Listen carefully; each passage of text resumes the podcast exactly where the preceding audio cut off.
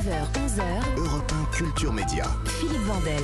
Christina Cordula avec nous dans ce studio. Avant qu'on lui redonne la parole, c'est l'heure des télescopages de Bruno Donnet. Bonjour Bruno. Bonjour Philippe. Tous les jours, Bruno, vous observez ici les aspérités médiatiques et ce matin, vous vouliez profiter de la visite de Christina Cordula pour évoquer le cas de Roselyne Bachelot, dont l'omniprésence médiatique en cette rentrée vous a inspiré une petite réflexion. Oui, figurez-vous Philippe qu'en allumant ma télé euh, sur M6 il y a 15 jours, à l'heure des reines du shopping de Christina Cordula, je suis tombé sur une personnalité à laquelle je ne m'attendais vraiment pas. L'ancienne ministre Roselyne Bachelot, fan de shopping et de couleurs, L'ancienne ministre de la Culture était l'invitée du programme. Alors, je précise qu'il s'agissait d'une rediffusion de l'émission hein, qui avait été tournée il y a un bon moment déjà, mais j'ai été très surpris de l'apercevoir dans un tel cadre cathodique nous faire des confidences. Moi, j'adore acheter des fringues. Ah ouais? Oh, j'adore J'en étais sûre, j'en étais sûre. Oh, moi, je suis une dingue de fringues. Roselyne Bachelot essayait des vêtements, bon c'est le principe de l'émission, elle défilait avec, faisait des commentaires, bref, la ministre jouait parfaitement bien le jeu, ce qui lui a valu, chère Christina Cordula, que vous vous emballiez pour sa nature joviale et sa faconde hors pair. Elle est magnifique, hein, elle est stylée, elle a des jambes d'enfer, d'enfer. En plus, elle met des couleurs qui lui vont au teint. J'adore. Voilà, la ministre maîtrisait donc parfaitement bien les codes et le langage des reines du shopping. Et avec du style, évidemment. Ce qui, encore une fois, a beaucoup plu à notre chère Christina. Et avec du style,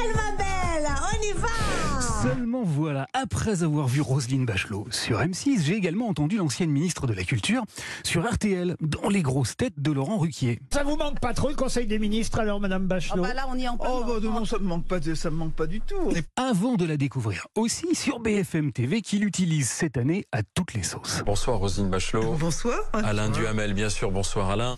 Elle est en fin d'après-midi face à Alain Duhamel, tard le soir avec Maxime Switek, Bonsoir Roselyne Bachelot.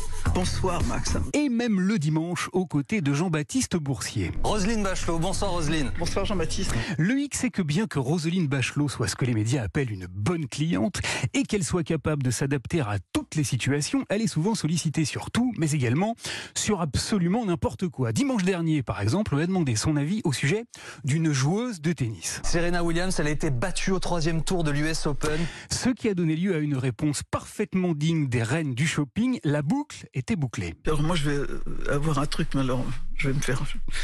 Au niveau des fringues et des tenues sur le cours, elle, elle a quand même. euh, Elle a révolutionné elle plus qui a que le jeu. euh, euh, qui a mis en pièce la tenue blanche classique, etc., avec des tenues absolument incroyables. Pardon pour ce quart d'heure, un peu, enfin ce quart d'heure, cette, cette minute, cette minute fringue.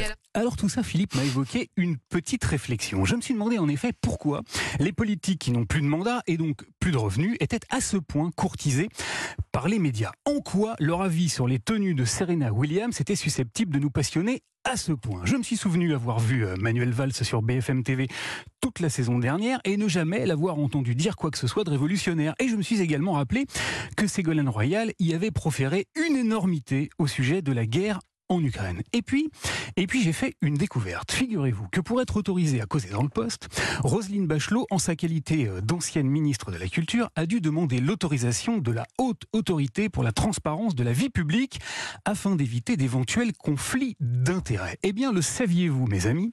La haute autorité a dit OK pour RTL et BFM TV. En revanche, elle a dit non France Musique, qui lui avait proposé une chronique sur le domaine que Roselyne Bachelot connaît probablement le mieux et dont elle est totalement passionnée, l'opéra. En d'autres termes, Philippe, notre ancienne ministre de la Culture est interdite d'aller parler d'un sujet qu'elle maîtrise parfaitement, mais tout à fait autorisée à aller faire des calembours chez Laurent Ruquier et à causer tennis et chiffon à la télévision.